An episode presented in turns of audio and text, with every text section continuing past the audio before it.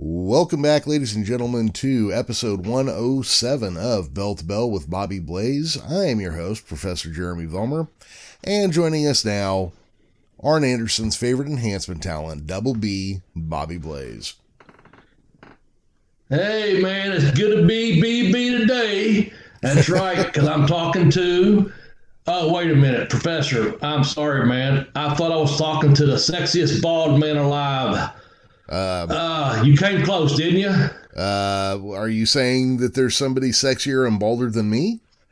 I don't. Uh, Prince William's what they're saying. I don't know. I don't believe that bunch of crap anyway. You still get my vote. Well, thank you, Bobby. I do appreciate it. I mean, I, I don't know how to how well to take that. You know, you'd vote for me over some inbred Englishman, but I'll, I'll take it as a compliment. I'm sure in, okay. in the manner it was given take the compliments when you're giving them to him because you know it's good to be double A. Arn Anderson, the enforcers, you know, number one talent enhancement BB, you know. Exactly. So let's just have fun with it. Welcome back, wrestling fans out there. Uh, got the good professor over there. Yours truly, Bobby Blaze, over here. Uh, one thing I'm gonna throw it at you there, Jeremy, real quickly, is the uh, this time of year people get ready for WrestleMania. If you watch it, I hope you enjoy it. I know a lot of people watch. Um, I don't know how it's going to be this year with the uh, Hall of Fame induction. I guess kind of a virtual Hall of Fame um, in, induction type thing. But uh, I want to send a shout out to uh, Kane, Glenn Jacobs. Man's a really good dude, first class all the way, well deserving. Uh, been with that company over about 20 years now, I guess. Went from uh, a little bit of Memphis. Um, uh, Malenko guy when he when he got sent down there for a little bit. Then he got sent to um, Smoky, I think went to Puerto Rico, then Smoky Mountain, and then up to the big show, man. So congratulations, Glenn Jacobs, on your Hall of Fame nomination and uh, getting in there, man. That's oh, awesome. Yeah.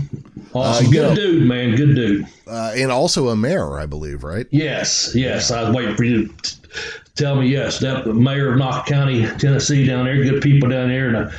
Edge of the Smoky Mountains, the Great Smoky Mountains. Um, a lot of good folk down that way. Mm-hmm. But uh, anyway, that's all good. And uh, anyway, we're surviving another week out here. Uh, weather wise, how's everything out there? Okay. Uh, it's 75 degrees here today. Yeah, well, we've been at the 70, and we're getting the winds of March now. That it really hasn't been overly windy uh, this time of, for this month, and it, and it started today. We're getting a cold front coming through in the evenings only. I can handle that, you know. Um, I can't handle losing my power or being frozen in, or uh, you know these ice storms and shit. But uh, yeah. but yeah, we're doing pretty good other than the winds blowing. Uh, had a bad rain last night and this morning, but the uh, Sunny the rest of the week with the with some lows down near freezing in the evening. But again, I can handle that evening time. Cause I'm well, inside. I yeah, you know, once you're inside and you got blankets nearby, who who gives yeah. a shit at that point? You know. Yeah, yeah, yeah. It's not like you're having to hunker down in an igloo or something, you know. yeah. So uh, anyway, this week we got a uh, kind of not back to our top ten format per se, but um, we, are going to go back and uh, dive into um, take a deep dive into a career of a guy. Really, really admired his wrestling uh, ability and skills in a ring. Um, and that's uh, Dick Slater. Yeah. Now, Dick Slater's one of those guys that I know a little bit, but I don't know probably as much as I should about him. Yeah. Uh, so I figure we'll take this opportunity for you to kind of catch me up. But you know, Bobby, real quick before we start here, um, I want to point out that you and I have started talking about possibly changing the name of the show to something that more focuses on the fact that we're a wrestling show. Yeah, um, I was hoping that that's what that conver- that part of the conversation will lead into. So, uh, you come up with a couple names. I wasn't so keen on the um, old school because I think that's used a lot. Uh, then you and, and, and, you would just you know kind of throw the spaghetti against the wall and see if it sticks, and when if it does, it's, it's ready to eat. You know, mm. you know, Italian pasta trick there. Yeah. But um, you said big time wrestling, and I and I like that, but also prompted me to ask you once we got to speak earlier today was uh what uh, what are we both thinking? Of how many times has a big time pro wrestling company not succeeded in the past? And kind of like, well, we, we eh, got us there, man. They, what makes us think? I mean, you could run one and not not bury ourselves, you know? Uh, but you came up pretty good. When I'm looking at the uh, marquee right now, the, the the picture you sent me, it looks like a marquee, and I like this. Uh, fans out there, please, if you feel like it, um, let us know what you think. Uh, we may be settled. We're not settled on but we're thinking about changing the name to. It still says wrestling with Bobby Blaze. So the professor came up that, and I kind of liked that. If you want, hit us up on Twitter at the Geekish Cast. That'll get you the professor. Hit the joint account up at Bell to Bell Blaze, which that may have to change, or my account at Bobby Blaze 744, all on Twitter. But on Facebook, there's also a Bell to Bell with Bobby Blaze on uh, there. But uh, what do you all think about wrestling fans, uh, our fans especially? Uh, it, it, still says wrestling with Bobby Blaze. We, we, we still talk about a lot of wrestling. Um, a lot of old school, like you said, a lot of big time. But uh, the main thing is the marquee still says wrestling. Yeah, I'm throwing that word marquee in there just for for the well, you know shits and giggles. Just just to kind of give everybody a peek behind the curtain. Um, I was actually talking to our pal uh, Sparks Third Coast on Twitter mm-hmm. this week about just about some other things in general. But I ran I ran some ideas, some names by him. His first suggestion was the marquee still says wrestling. Mm-hmm. Uh, he even did like a quick graphic, and then that's where I started playing with it. And then he suggested because uh, I told him I was just like that's that's a little too long, I think.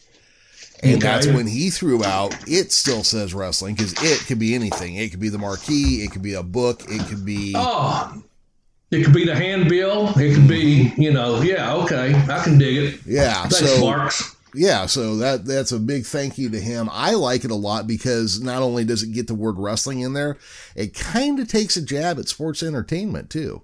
Ah. Uh, yeah. okay, so I, I, like that. I'm um, I'm easy, you know. I think uh, whatever's best for business, and that's why uh, I'm one of Arn's, uh, you know, favorite talent enhancements because uh, he the question was who's easy to work with, and he said Bobby Blaze is good. Excellent, actually. So uh, yeah, let's kick that around some and see what happens over the next couple of weeks. The main thing is what I was going with when I mentioned uh, Dick Slater, uh, where I was going to go with that was open that up. That um, we've got a couple of big timer, old school. Um, that we've done on you know bell to bell here in the past are that are still pretty popular. Uh, one being the um, the two of the most recent being the Bruiser Brody one, a top ten on that, and also on um, Terry Bam Bam Gordy. Now one of our first ones that really caught on was uh, go way back to episodes four five was uh, uh, Dusty Rhodes. We've done one on him. Uh, we've done one on um, uh, Roddy Piper shortly after that. Uh, you know, just some different ones, but the, the, some of these most recent ones, of course, the Gary Hart one. People seem to really enjoy that one. That we shared a lot of um, not so common knowledge about Gary Hart on that podcast, and that really. Um, you know, so that's what I hope we do with this Dick Slater. It may not be a necessarily a top 10 format, uh, but it, will be some good information about a, a talent that's out there we've kind of brought up uh, a couple times on the show. Um, when I was first starting in wrestling, um, I, I was a fan of several different professional wrestlers, of course. But while I was training, one of the things Dean Malenko said was, uh, take about four or five guys and take one or two things from each guy that you see them doing really, really good, and then you know try to t- try to emulate that if you will. And uh, guys I liked at that time, you'll notice the style here, and that is um, uh, was Bob Orton Jr. And we'll be talking about him in just a second. He was a, a partner of, of, of, Dick Slater's. Uh, Dick Slater was another one. Um, Bobby was one, and then I, I liked um, Terry Funk and then of course uh, Harley Race and Flair the champions and stuff. But but mostly I looked at Orton Jr. and um, who had trained with uh, uh, Gotch and Malenko and, and, and teamed with Malenko and traveled with him. And then um, Terry Funk, and that's who Slater, people say, you know, he emulated him. So it's kind of the same style. We'll talk about that a little bit later on. But those were some guys that I liked the way they dropped a, a knee or a forearm or the, one, the way they, their body language in the ring when they sold, you know. So um, that's that's where I really became a, a Dick Slater fan early on in my career. Um, had already liked him. Um, but but once I got in the business, I really started you know studying some of the stuff he had done in the ring. So that's why I wanted to uh, take a look, kind of behind the curtain here, if you will. Uh, it still says wrestling. You know, we're going to talk about that. Yeah, absolutely. So, um, where I was headed was like I I know of Dick Slater, heard of Dick Slater, I've seen a few matches with Dick, with Dick Slater, but I really don't know a whole lot about him. So I figured this is probably a good time for you to, you know, for you to instruct me on the histories of Dick Slater. But let's cover his vitals real quick. Yeah, please do. So what I could find out was Dick Slater uh, came in at six foot one, billed at 233 pounds. He was born in 1951 in Tampa, Florida. Somewhere in there, I kept seeing, I didn't keep seeing. I saw a couple people said he was from New York, and I was like, "There's no way this guy was a Yankee." And then yeah. it turned out that it was on Wikipedia and it was wrong. So yeah, and and um, as far as I know, he's a Tampa boy, uh, true through and through. Um, I, I, know he you know did amateur wrestling from early age, you know, eight or nine years old. So if he was born up there, he, he moved down shortly thereafter or something. But uh, yeah, so Dick Slater, um, Dirty Dick Slater. I know you like that name. If anyone's named Dirty Dick, you, you, you really like that. Yeah, uh, that just so that is one of his nicknames. Smile on my face. Yeah. There you go. Uh, Mr. Unpredictable. Uh, he was very unpredictable. He, he said himself so many times uh, he would change his mind on a dime, what he would do in the ring, what he'd do outside the ring. If you thought he was going this way, he'd go that. If you thought he was zigging, he was zagging. Um, and also Mr. Universal. Uh, I know he went to Robinson High School in Tampa, Florida and that was one of the um, that was like the Minnesota uh, up there, you know, the the hotbed down in, in, Tampa. There was a lot of good wrestlers that came out of um, uh, Tampa, you know, we talked about the, uh, the the Minnesota boys. There's a hell of a lot of good Florida boys, you know, and uh, he was in class with um, a young young guy you may have been familiar with, uh, Mike Graham, uh, Steve Keirn. and uh, Bob Orton Jr. And that he was in college with, because because that was down in South Tampa. About I think it's northeast of Tampa is a town called Brandon, and that's where Paul Orndorff was from. And uh, he was known as the Brandon Bull. Well, they end up going to school together at the University of uh, Tampa, uh, playing football together and uh, on the same football team and wrestling together. So uh, just look at that, those names, man. You know, and then. Um, he said, you know, after he played, foot he was playing football at the University of Tampa, and they were going to do away with the football pro- program. Well, at that time, he was already training uh, with uh, uh, Hiro Matsuda and Eddie Graham. So when he got a little bit older, you know, so you're running around as a kid, you know, say a freshman, uh, sophomore through high school there, you know, you got that crew, man. Bob Orton Jr., Steve Keirn, Mike Graham, and uh, uh, Dirty Dick Slater. You know, I mean. Yeah. How would you like to run into that crew on a Friday night? You know, um, yeah, that's that's one I would try to avoid for sure. Yeah, exactly, man. Yeah, that's um, a bunch of fucking but, right there. Absolutely, man. I think I had to double check this. I think his debut in the ring was 1972, so I just put that in there. Um, he he he was training at night. Now I've heard the story several different ways, and so kind of as you said before the beginning of the story there, or, or before we recorded there, don't let the truth stand in the way of a good yarn, you know, kind of thing.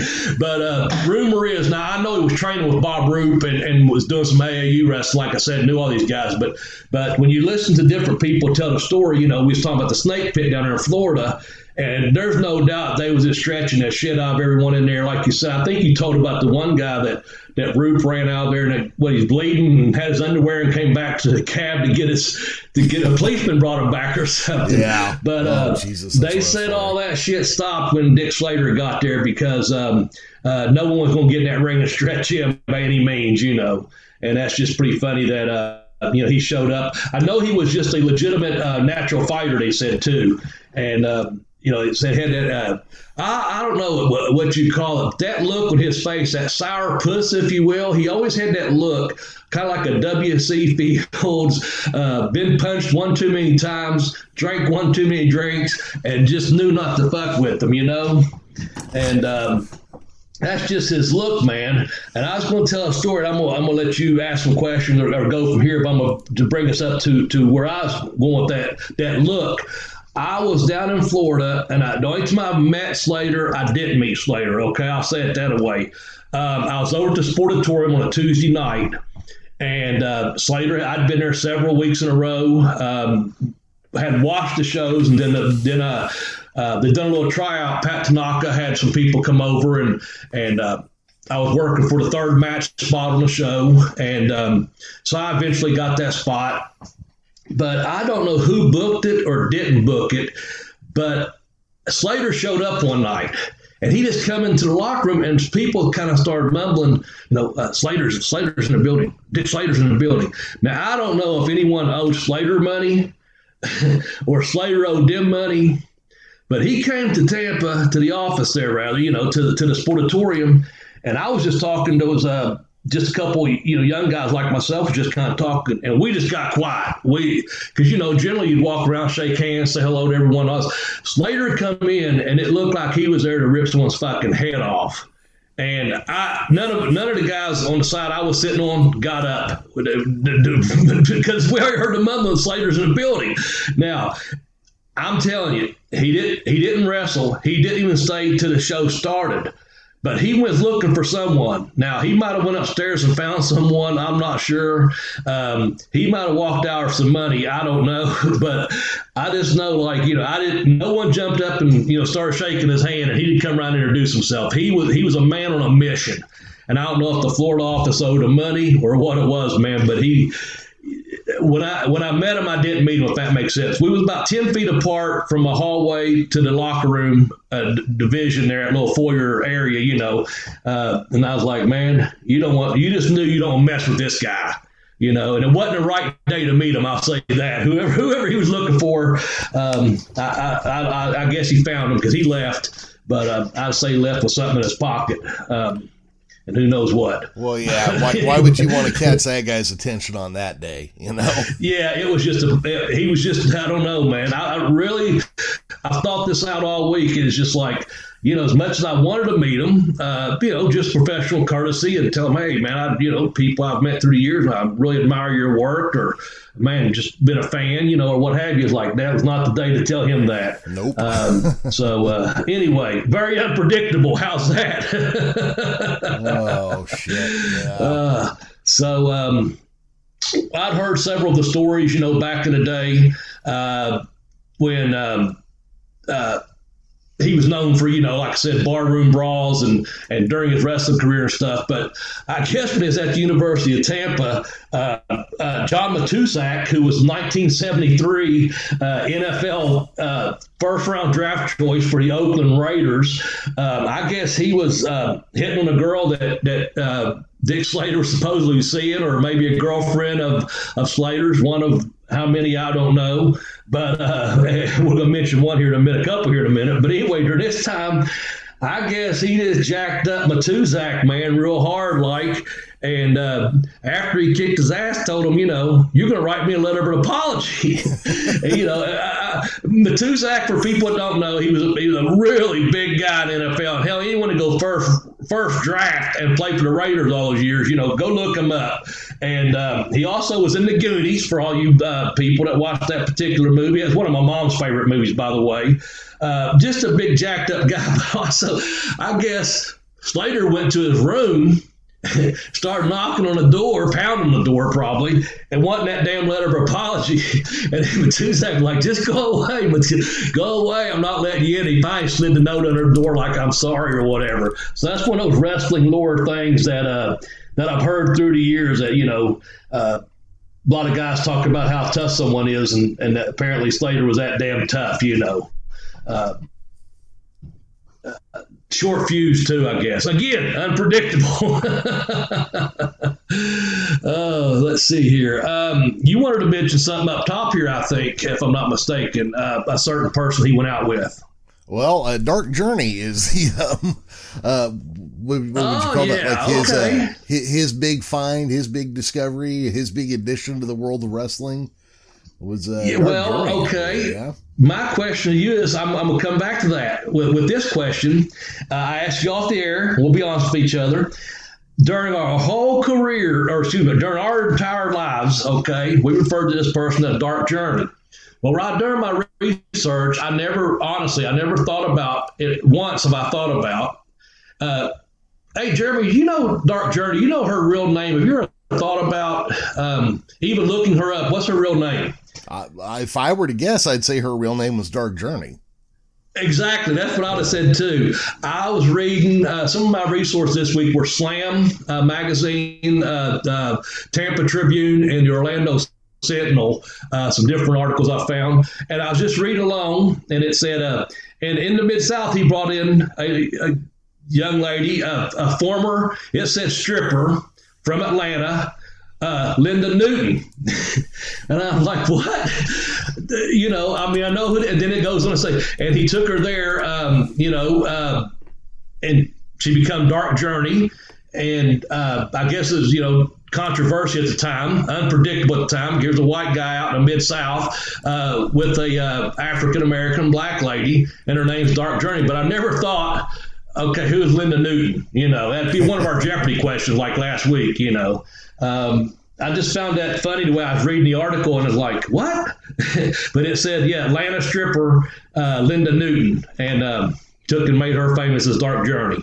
So. Um, uh, I think you had something a question about that too. That you've seen some interviews uh, between Dark Journey may have been talking to another wrestler or two. Okay, so you know, getting ready for this week's episode, um, I came across now the one I came across was uh, Tracy Smothers Yeah, telling a story, and I, sometime I think we may have to do an episode about him just so you can tell me more about Tracy Smothers the person, but.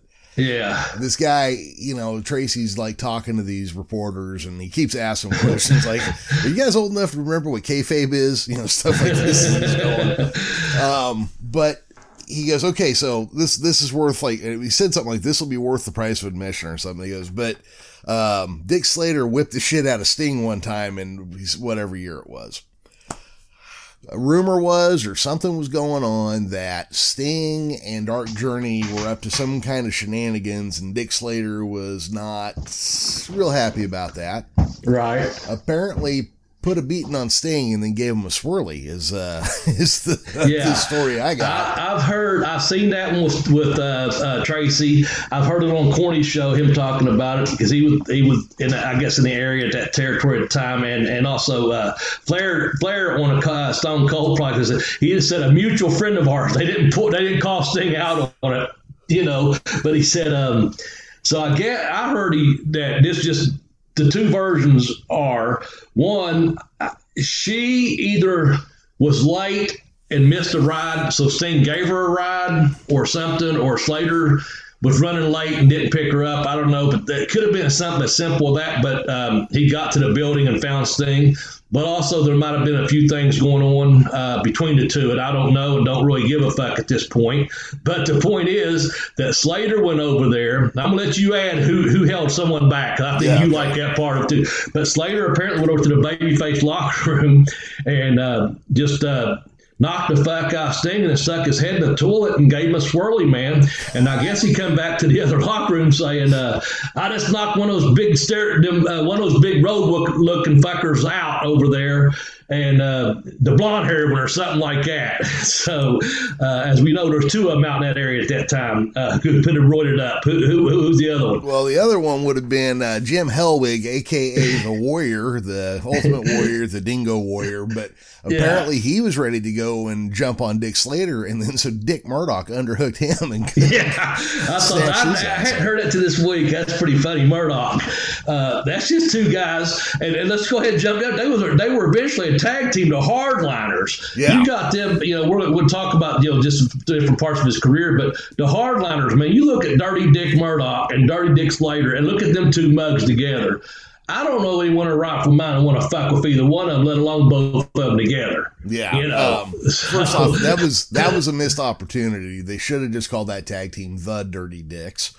Oh God! you know, I don't want to say they dropped the ball, but somebody dropped the ball there. Uh, yeah. But yeah, those were just two bruiser looking fuckers. You know, you put like just look at them and then look at Sting and uh, Warrior, right? Yeah. You got, you got yeah. two dudes that look like they spend all day on Venice Beach looking in looking in a mirror. And then yeah. two guys that look like they're just standing behind a bar drinking everybody's leftover drinks and trying to pick up all their girlfriends. You know, uh, and just the idea that those two guys just you know snatch those fuckers yeah. up like that, yeah. Uh, um, but you know, we talked about Atlanta there earlier too. Uh, Wah, there's another story, as a bizarre incident. Wahoo shot Dick Slater in the leg, man. And uh, yeah, so I've heard this story, so I went and, and, looked it up, and of course, there's several versions out there. Um, pretty much what I'm going to tell you is what I've heard to be the most reliable. but uh, uh, Slater was in a, just an Atlanta establishment with Wahoo, Tommy Rich, and Andre Giant. Supposedly, someone said something to Tommy Rich's wife. I heard that's what it started with.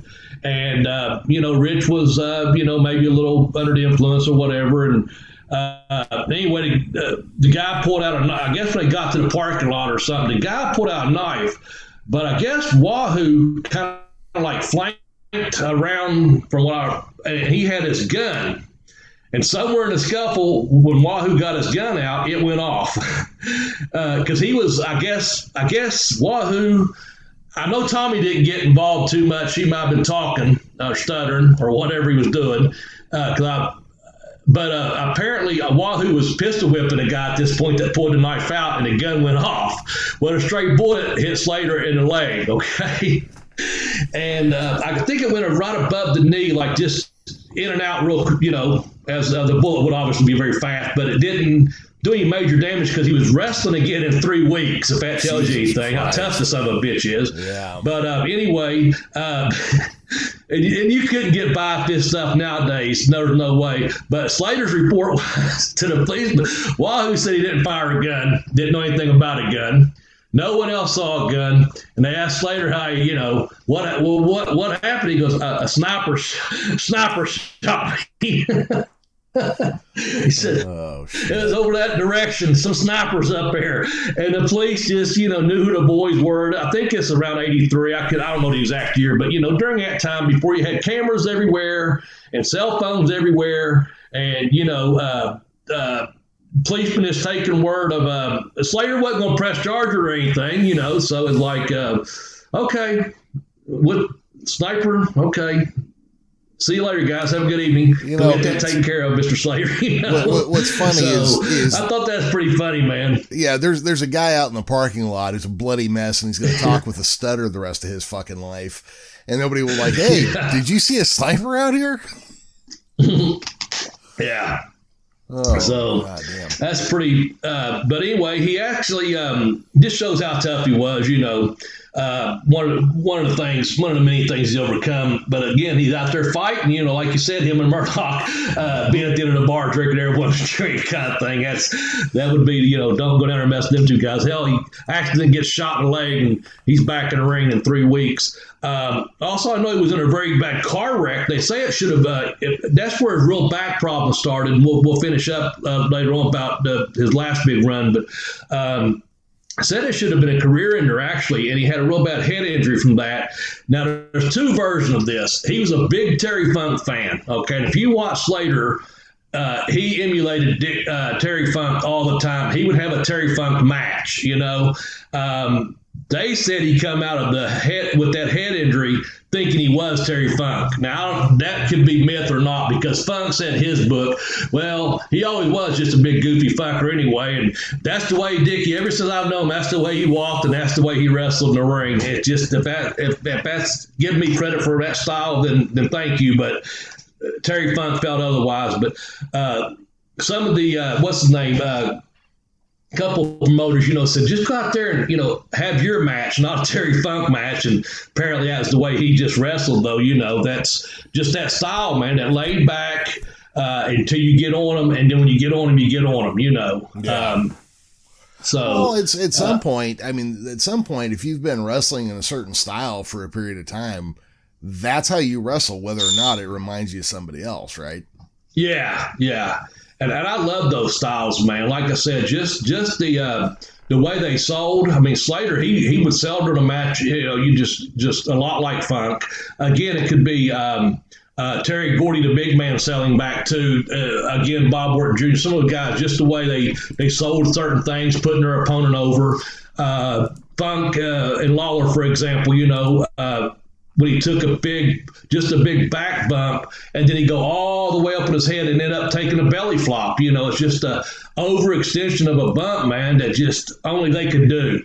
Uh, going through that second rope, if you see Dick Slater uh, uh, has his top, you know, has his hand on that top rope and his butt's on that second rope, and he would just go through and hit that floor like it was just one fluid motion that just looked, you know, like like it looked real. You know what I'm saying? There was no hesitancy about okay, um, I'm I'm going to hit that concrete floor with all my weight. But the bottom line is he he did it in a way that it just looked like he just got the living shit knocked out of him. You know, uh, for the fans, of course, uh, selling it. You know, um, and then of course making a comeback or cut off or doing whatever he did from there. So um, it's just a style he had, man. Uh, I was going to mention um, he was in the first Starcade. Uh, he teamed with Bob Orton Jr. and they defeated Wahoo and Mark Youngblood, and that was '83. So that, that might have been around the time they was all hanging out together there, man. Can you, can you, you imagine? Hold on, you imagine walking into a bar. And it, we're not even going to say like you recognize them, but you walk into a bar and there's fucking a giant, an Indian, fucking pretty boy, a pretty boy from fucking the Partridge family, and some fucking redneck standing there drinking, and one of their wives is there, and that's the chick you're going to walk up and fucking talk to. You know, yeah. Tommy Rich over there. Somebody say well, something about fucking my wife, and then you know shit yeah, well, bad. I think that might have been Terry running his mouth. That's that's our. uh, uh, uh, Tommy running his mouth. That's that could be. You know, he he could have said, you know, yeah, you you know, you over wanting to mess around with my wife, and I mean, but think about that lineup you just now gave. You walk into is this a joke? You, you walk into a bar, you see a giant, an Indian, a redneck, and a pretty boy. you know? yeah. I mean, okay, where's the uh, where's the priest and rabbi? You know, oh, yeah. um, what kind of bar is this? Is it a Star Wars bar? You know, you just see all just, these different. just the idea of walking in and seeing that, I I I just turn around and leave. I'd be like, no, no, I don't yeah. know what the I don't know what the fuck's going on at this place, but I think it's a fetish bar now, and I'm out of here. well, it said um, uh, establishment, you know, so I don't know if, if it was, I, you know, I don't know if it's down at the Marriott at the bar down at the Marriott South. I used to stay down there myself a lot. Uh, that's where all the boys stayed at, uh, down south of the airport there. Um, or if it was at a uh, you know an adult establishment with uh, adult entertainers like Dark Journey, you know, I don't know, but mm-hmm. um, uh, I would imagine it's just a just a bar because you got Andre there, you know, uh, Wahoo. You know, like I said, these guys just out. Uh, I don't know if they necessarily were going out for adult entertainment. They were just going out for their own pleasure of, hey, man, we've had a rough day, traveled a lot, got our business done. It's time to kick back a few beers and and, and tell wrestling stories, you know, and, and not be fucked with. Or let's not fuck with anyone and uh, see what happens. And this is what happens. Mm-hmm. uh, that's why if you see a fight on the side of the street or the side of the road, jump out and get involved. That way, you're not going to be killed as an innocent bystander, Jeremy. that's that's a, a, very solid point. A very solid point. Uh, uh, okay. Any anywhere you want to go from there, man? Oh, um, let's let's see. Here. I know we've got a couple other places to talk about that he ended up wrestling. I mean, he wrestled all over. He booked a lot of places. That was the other thing. He booked. He was a booker in a lot of different places. He booked, I think, up there in Atlanta uh, uh, for that north northern uh, part of it at one point. Um, I know the two times that um, when he when he left, uh, he, he wrestled. Not to get too far ahead of myself, but he wrestled in the WWF or WWE, and one of them said he wrestled as a rebel there.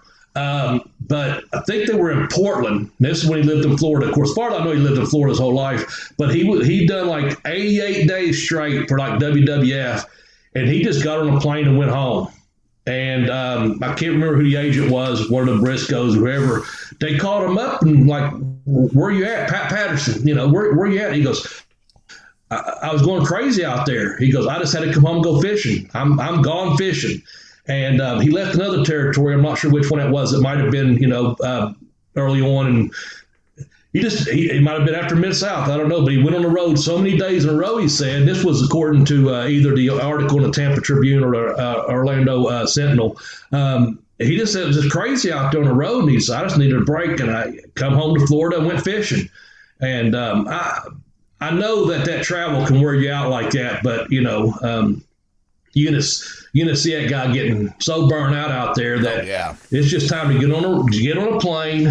Probably because he's well about ready to kill someone, literally, you know.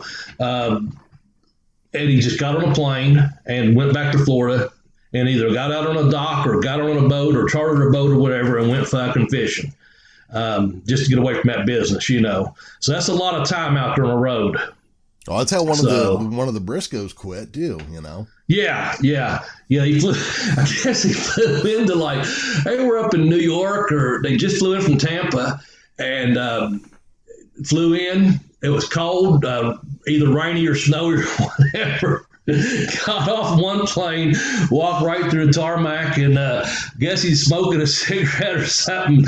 And, and, and it was uh, Jack, and he told his brother, he said, he said, tell him I'm done. And he got right, went over and bought another ticket and returned right back to Tampa and never looked back. You know, that's the amazing thing. Never looked back. He just, uh, it just had enough of it, you know, and. Um, uh, what a way to go, right? You just yeah. uh, on top, uh, but you're just tired of it, and just just go home. Yeah, you know, uh, and I'm not sure if they was in you know J, JFK or if they was up in Connecticut or where it actually took. I know it was a north northern town, and that was like the first day to loop back, and uh, just got off of one plane, go buy a ticket, went right back home, man.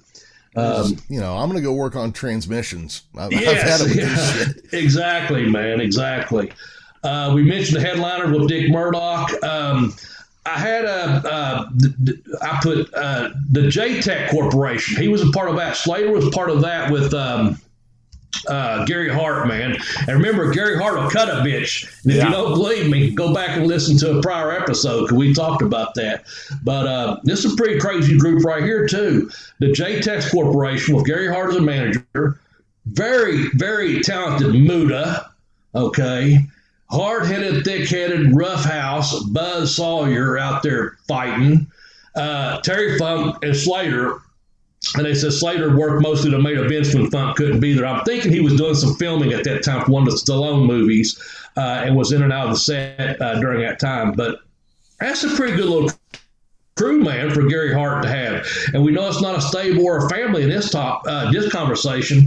As we mentioned with Heenan, it's a family with the with the South Southern guys, they got a stable, you know. Mm-hmm. But Gary Hart, he's got a fucking corporation. The Japanese, uh, Texan, that that connection between Japan and Texas, man. The class of Gary Hart of uh, this is a JTEX corporation when you're working for me. You know, that's pretty classy when you think about it. Got those all heavy hitting heels right there, man. Yeah, that's that's a good grouping right there. Um, yeah just you know smash face fucking run at him go you know um, yeah gary still i think i think like if we ever get a shirt it's just gonna have to say gary hart will cut a bitch and that's that's that's yeah, the uh, that's yeah. the bell to bell shirt you know yeah that, that's it, man. A lot of people comment on that podcast. It's, it's several podcasts back, but um, you can find it in our archives, man. Uh, if you want to go look it up, I do know that. Um, is going to say the next. This is this is. I think his career ended around 96. I'm not. I think it was his, he had a he had an injury. I know he got an injury. I think it was Gainesville, Georgia. Um, I know he was working for WCW at the time. Um, I'm not sure if it if it was uh, when he was he was with he was under Colonel Robert Parker, who we know as Robert Fuller, of course, mm-hmm. uh, and his cousin Jimmy Golden, aka Bunkhouse Buck. So I know they had a little. Uh, we'll call that a I don't know what you, stable or what uh, the Colonel, the good Colonel there. And I thought, man, Robert Fuller done a hell of a job pulling off that gimmick. That was a good gimmick, man. You know, had that big white hat and uh, the cane and just doing the whole Colonel Parker deal, man, was really pretty cool. But uh, I think there was a couple more people in his his little group there, but I can only think of Jimmy Golden, uh, who at that time was doing a Bunkhouse Buck gimmick, and um, Dick Slater here. But Slater, I think, took a bad bump. Um, uh, just hurt his back even worse than what it had been hurting. And I think that was 96, and that was just the end of the uh, end of his career. Uh, one time he probably just went home and went fishing if he could even fish then. I don't, I don't, I don't know that. You know what I'm saying? Because he was in, in, such pain. Um, that's kind of really uh, the only other thing I wanted to say was, and you'll probably remember this, you may get a kick out of it. Um, and then I've got a couple shout outs and or if answering questions if I've left out anything. But uh, if you recall this, the, one of the clashes of '89, of course, the clashes was were on TBS, and that's Turner Broadcasting. Um, I guess they, they didn't do a whole lot of uh, micromanaging of the wrestling programming. They were just they had the wrestling programs on there. They knew knew what they had. But uh, one of the clashes in '89 is where uh, I guess Funk was involved in this with. Um, well, I know he was involved in it, but it was the uh, uh, Slater, and they they put the plastic bag over Flair's head and hung him, and that was just like a little bit too much. So I guess they they had to back up something there. Um, uh, that that to me is like, oh, we can let them do all these other things, but you don't put a plastic bag on someone's head. So it's catching up the time, so to say. You know, like time to maybe let's see what the hell's going over here in this WCW division. you know, what exactly are we doing when the, when the phone lines are lighting up on a Sunday evening? That um, you got two guys on TV and are putting a bag over someone's head. Um, maybe not getting the proper viewership. It's your sponsor that you want for that uh, particular episode, you know, well, uh, you could, be you could probably get a, yeah, you could probably get like a plastic manufacturer and a rope company. You know? yeah, maybe I don't know, man. But I'd, I'd, say some of your major ones are like pulling out big time. Like uh, we can't be, a, you know, you imagine that now today though. Oh my God, you you talk. We was talking last week about uh, uh, cancel culture I mean, damn, they'd be like, they'd be canceled, you know, like don't watch these guys anymore or something, uh, or or social media like it is, be you know buzzing up and, and blowing up or what have you. But um, anyway, man, I, I, hope you enjoyed that. If you have any questions about Slater that I might might have left off our our well the so research we've done. Uh, when when you say you know he was one of your favorites, and you're talking about his like in ring style that you yes that you liked what were some specific things you actually took from his style and incorporated into yours? Uh, just the way he sold back sometimes, and again, you can see it in a couple others. You know, like uh, a lot of people more probably seen Funk, or uh, but uh, and also the way if you come off the ropes, there's a certain way. Say I just slammed a guy. I love this. Slater would slam a guy and then have his hand near the top rope and walk over to give the guy a big stomp to the head. Now, that's the old Malenko thing, that Malenko stomp they used to do. It. Garvin took even. Mm-hmm. But the mm-hmm. way he did that was really picture perfect. It looked like he was stomping a guy's head in. Then another one is, the same thing. You slam him and you back up and hit the rope. And even Orndorff did this and, and overdid it. Uh, and Road Dog paid homage to it. Um, uh, in WWF uh, or what have you, hit that rope and then spin your arm around and drop that forearm across her throat. If you watch Slater, um, Orndorff, uh, and, and um, uh, Funk, when they, when they have a guy down and they drop that forearm, they get right above. Orndorff, they got right above him. Hart did it to the extent that he would drop the elbow, but uh, Bret Hart did. But these guys would turn their wrist and they would drop that forearm right on the meaty part of their chest. I like that. Um, it was just the way they beat a guy up. Uh, without hurting him, kind of like a Steve uh, uh, William or Steve Regal, whichever one you know. Uh, he he just beat a guy up uh, but hitting them in the meaty part, like forearms across the back, forearms across the chest, uh, just just the way we would do that. And then when the baby face was making a comeback, to way to sell away, to where you're not that big of a chicken shit, but you're also, oh man, I'm getting my ass whipped, and it looked like, oh, the baby face is whipping my ass, you know, because that's that's that's his time to shine. You've got the heat on him. Like I said, you you, know, referees told you to break, and maybe you maybe you do out of that hip, uh, out of the uh, abdominal stretch. Okay, here's a good example. Slater's got you in an abdominal stretch, and he's reaching back and grabbing that rope. So he's like, oh my God, referee's ripping my guts out. Bobby, get him off of me, get him off, and you referee would check the ropes and let's go of it. And Slater's got that growl of a face anyway, you know. So he's, Ugh! and when he clinches in again, a referee goes around and asks him, you know, do you, do you submit? And Slater reached back and grabbed that rope, you know, like, Ugh! and the guy would know to sell you more. Oh my God, Bobby's ripping my guts out. He's, he's killing me, you know, whatever. And then, then when he finally does make it, the referee comes around, catches him. The babyface just gives a little bit of a hip toss, just a little bit of one and because he's been stretched, his, abdominals hurt, his back's hurt, his you know thighs. Well, so Slater would immediately come back out of it because it's not a big sell, you know, and immediately get right back on that that baby face again, you know, and bam, bam, bam, and go right back to working that gut or or, or working the head or working the arm, whatever he's doing. I just like that. Um, I know went around the world to uh, to uh, cross the street there, but yeah, just those little things that that some attention to detail, if you will. Slater had that a uh, little bit of attention to detail uh, when he was beating someone up, or when he was giving that person to come back to, to take that beating he had coming to him, you know, in the ring uh, as a heel. You know, it's just attention to detail, um, overselling, if you will, but not to the point of looking uh, goofy or phony. Well, he might look a bit goofy, but not phony. How's that? You know. Uh, but yeah, kind of that goofiness of to come back too, wobbling those legs, sitting flat on your ass, winding up your arms, you know, little things like that. Yeah. Uh, okay.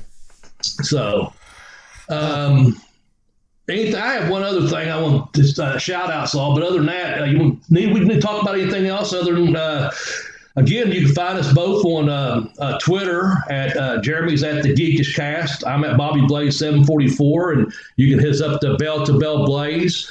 Uh, let us know what you think about the program. We've got some different ideas that's come through from some of our fans, and uh, we do listen to those and, and, and, take some of those in consideration. And also let us know what you think about the possible name change. I'm, I'm kind of on board with it, Professor, just so you know. Um, I like the marquee says, but I understand, or the marquee still says, but I know that's a lot of words there. But um, it still says wrestling, folks. You know, still says wrestling. Yeah. Um, this is kind of funny. I, I, was just kind of scrolling through through our Twitter feed after you talked about our joint account. Mm-hmm. And it, Sparks has a thing here where it says he will cut a bitch, and then he he you know uh, sources it to us. But there's like Gary Hart and Abdullah the Butcher just whipping ass in the center of the ring, beating people bloody with kendo sticks. yeah, um, yeah, yeah. That's that's oh, you see, that's going to have to be a shirt one day. That's that's all there is to it. Yeah, um, yeah, yeah. So uh, you know, Bobby, we did not, and we often forget too. Let's uh, let's sell a couple books, man. Oh yeah, okay, we got to do that. Um, I've got a couple books on Amazon, and the way the professor has it set up uh, if you go through the tiny URLs I'm about to give out, um, the program gets a little bit of a kickback, and we appreciate that. So my first book is called Pin Me, Pay Me, Have Boots Will Travel. You can get that book by going to tinyurl.com slash blazebook1. Very simple, takes you right to the site, and there you can get your book. The second book, I kicked out on two, The Educational Wrestler. You just go to tinyurl.com slash blazebook2 and again it'll take you right to the, the books there. And from there it's, it's just a direct link to amazon is all it is. And again um, I always enjoy selling a book, and I know the professor looks forward to getting some money deposited into his Amazon account. And, and, if you know anything about books and Amazon affiliates account stuff, it's not a lot of money, so it's not like right here begging and, and, and, and all that from you. We're just letting you know that um, if you buy these books, we do appreciate it.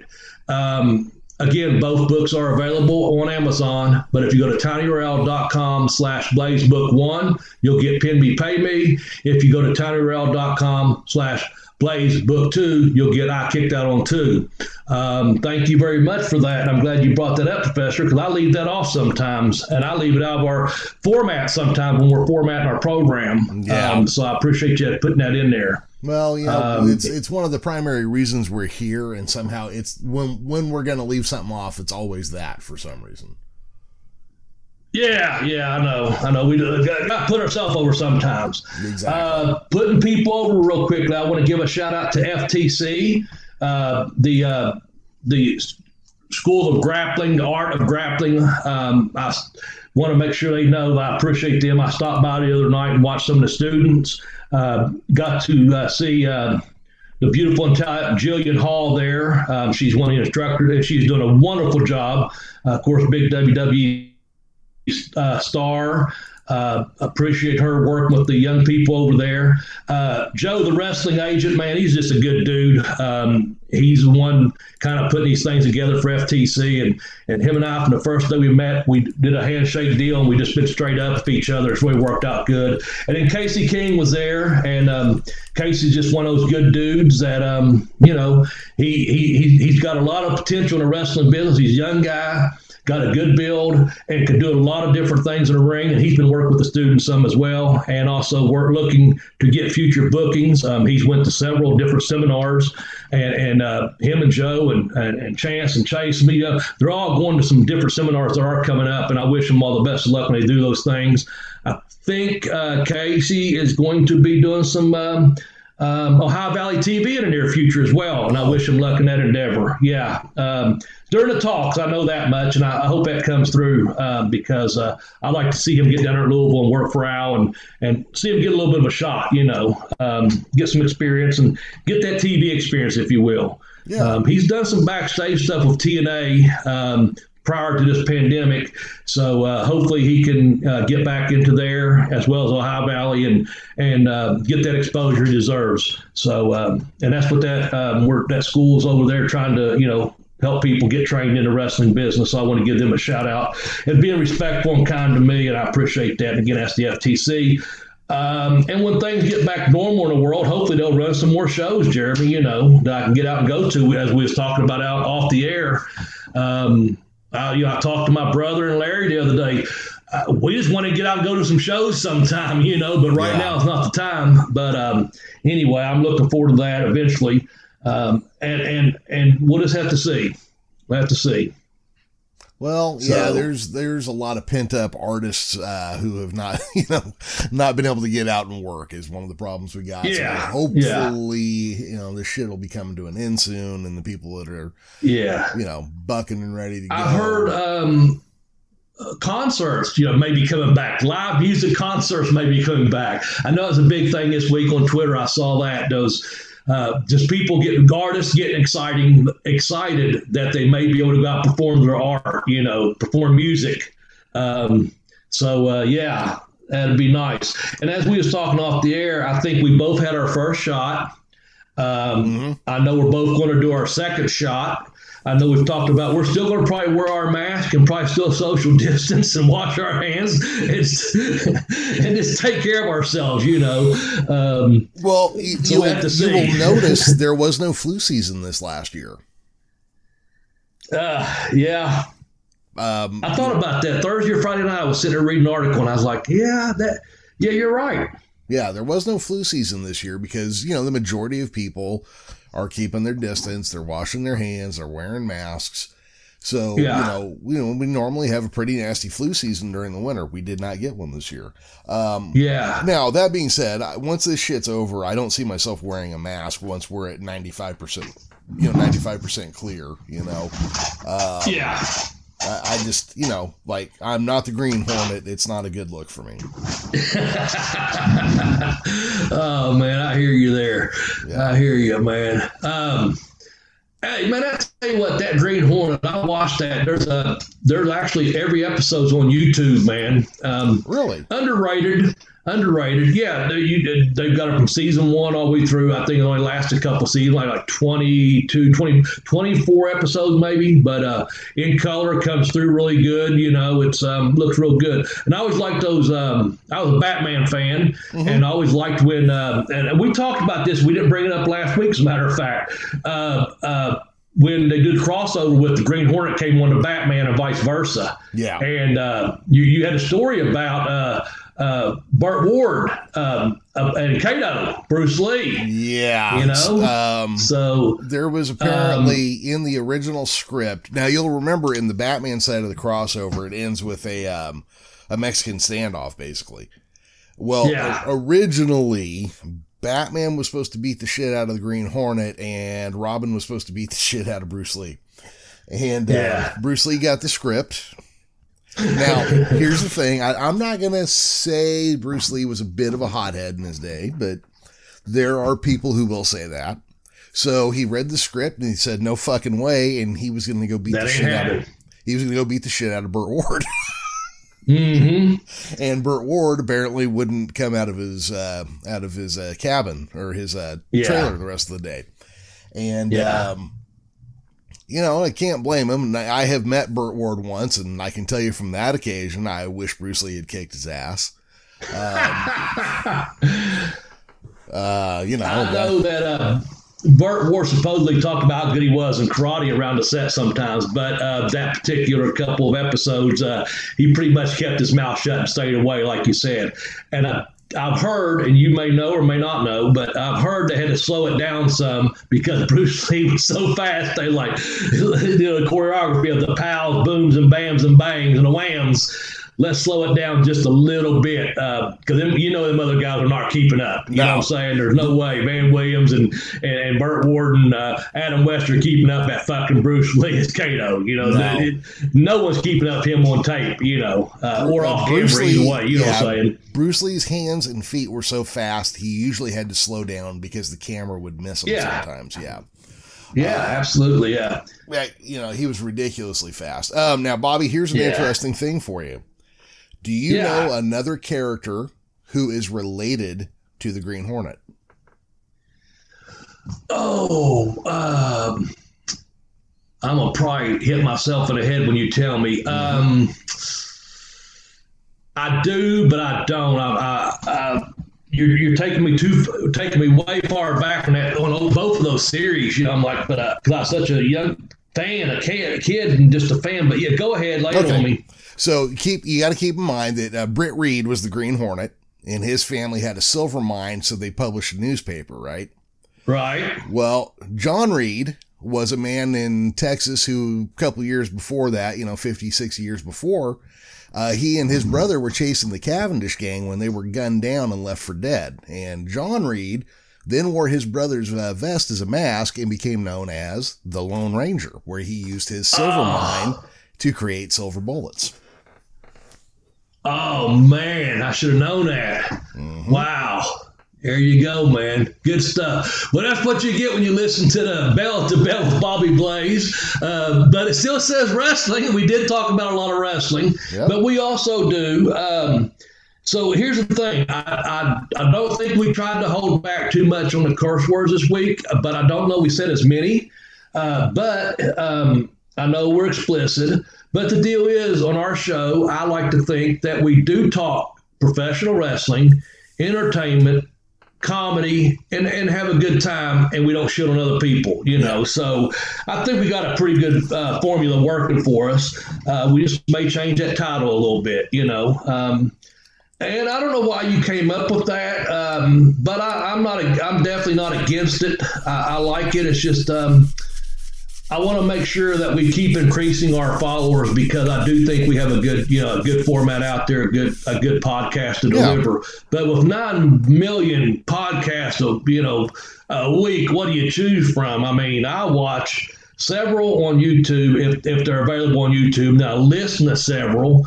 Um, you know, only a couple non wrestling related ones, but man, I, I spend a lot of time on podcasts. I'm I've got I do some streaming and um, some uh, reading and some writing and podcast. And that's in our podcast, of course, you know, getting some research together. But um, anyway, I don't know. I know this much. I wanted to bring this up. I hope everyone had a good time last week on the. Uh, the Jeopardy episode. That was fun. And I hope everyone enjoyed our deep dive into the career of uh, Dick Slater. Um, he did pass away at the age of 67 a couple years back. I think he's been dead a couple years, about three years now, maybe. But anyway, um, we wanted to just kind of let some of our fans know, you know, about Slater and his career. Um, and really, Jeremy, I think um, I think we're about ready to wind down here, man. We just kind of went off the off the rails there a little bit, uh, talking some entertainment stuff from our youth or childhood, if you will, Yep. and superheroes that we liked um, or what have you, uh, heroes or cartoons or sh- shows. Uh, and I just want to say this: I don't know it's going to happen next week or not because we're talking about it. Still says wrestling. Uh, we have a possible couple author interviews with with an author of a book. Uh, we may or may not bring on a show. We're just, just kicking that around. Uh, another one is we've got a, um, a, a TV kind of trivia type. A, a, certain year we're going to bring up and do some um, some you know I don't know I don't want to let the cat out of the bag on that but um, that that sounds like fun. We kind of ended the program with that today, you know, talking about some shows from the '60s, mm-hmm. uh, just some sitcoms and and and movies and uh, you know, different thing like that. Just again, it's just um, I don't know. It's for your entertainment value purposes only. You know, I'm saying ours as well. But you know, however you say that thing. Don't try this at home. If you do, have fun with it. You know. Yeah, we're we're trained uh, professionals, and uh, don't don't do this at home. Yeah. Yeah. Don't don't try oh, podcasting man. from home. Yeah. oh man, yeah. All right, we might get a studio in Vegas together or something when this whole thing passes. Who knows? We yep. all might make big changes. Big Hell, changes. Might be time to go fishing. You know. Yeah, you know. We'll, might uh, just be time to go fishing. We'll buy a Chinese restaurant on the strip and we'll broadcast from there daily. You know, that's what there you go. Oh man, yeah. that'd be all right. yeah, I, I could certainly figure worse things. Um, yeah. All right, so Bobby, we tried a different way to record today, so we'll we'll see how yeah. that all came out. Um, you know, we covered Dick Slater. Yeah, we know there are troubling things about him. That's not the fucking show we do. So we just tried to focus right. on his career. Um, Thanks for bringing it up. Yeah. We are possibly changing the name of the show because I wanted to get the word wrestling into the title to make us easier to find for people who are looking for wrestling podcasts. Um, because right now I don't know if people are searching for bells in podcasting. I, I just don't know. um, with that all being said, was there anything we forgot to cover? Because we did have some trouble recording today, so we're kind of fucked up as far as that goes too. Yeah. Um, no, I think we got everything covered. Um, I'm just going to let you close out the show. I'm just going to say, wrestling fans, thank you very much for tuning in. Please, you know, make sure you follow us on Twitter and and get us out there. You know, we're on iTunes and Spotify and all that. Let your friends and and wrestling fans and family and friends and stuff, whatever you know, talk about. Let other people know about our program um, that we I think without patting ourselves on the back, we got a pretty damn decent program. Let's just uh, get the word out there and, and um, let know, let other people know about us. Yeah, exactly. So you, yes, I'm talking to you. Please subscribe to the show wherever you normally find us, or if this is your first time, make sure you continue to follow us. Please rate and review us wherever you listen. Bobby, um, I did want to bring up real quick. Did you see that Jushin Thunder Liger is in the Hall of Fame class this year? Uh, yes, you brought that to my attention. Yeah, because of all those great WWF matches we know of his. Yeah, I remember all of them. Yeah, yeah. Uh, no, he's well deserved as a professional wrestling to be any any Hall of Fame in the world. I'll say that. But um, you know, it is what it is, and we know we left off several um, that we could have brought up. Again, we just didn't bring them up today. But um, yeah, no, congratulations to Jushin Thunder Liger. I just don't know.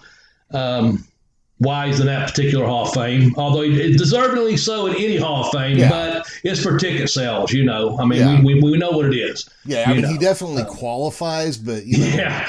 Did he? Uh, you know, that's the whole thing. Did he even work there one day? I know he had tryouts there, but I don't think he ever like, yeah, yeah, I think I'll go there. You know, yeah, no. I, I, don't know. Well, you know, and they they use this as like such a political toy too, like yeah, to solidify their hold over the AWA and its its uh, tapes and stuff. You know, they put the Gagnes in, and yeah, know, same with the Von Erichs, and you know, just you know, it's kind of, I don't know, it's a thing where you Google wrestling, but what you get is WWE. You don't yeah. wrestling, you know. All right. Well, with that being said, for the late Tex Johnson, myself, Professor Jeremy Vollmer, and Arn Anderson's favorite enhancement talent, Double B Bobby Blaze. Bye bye, everybody.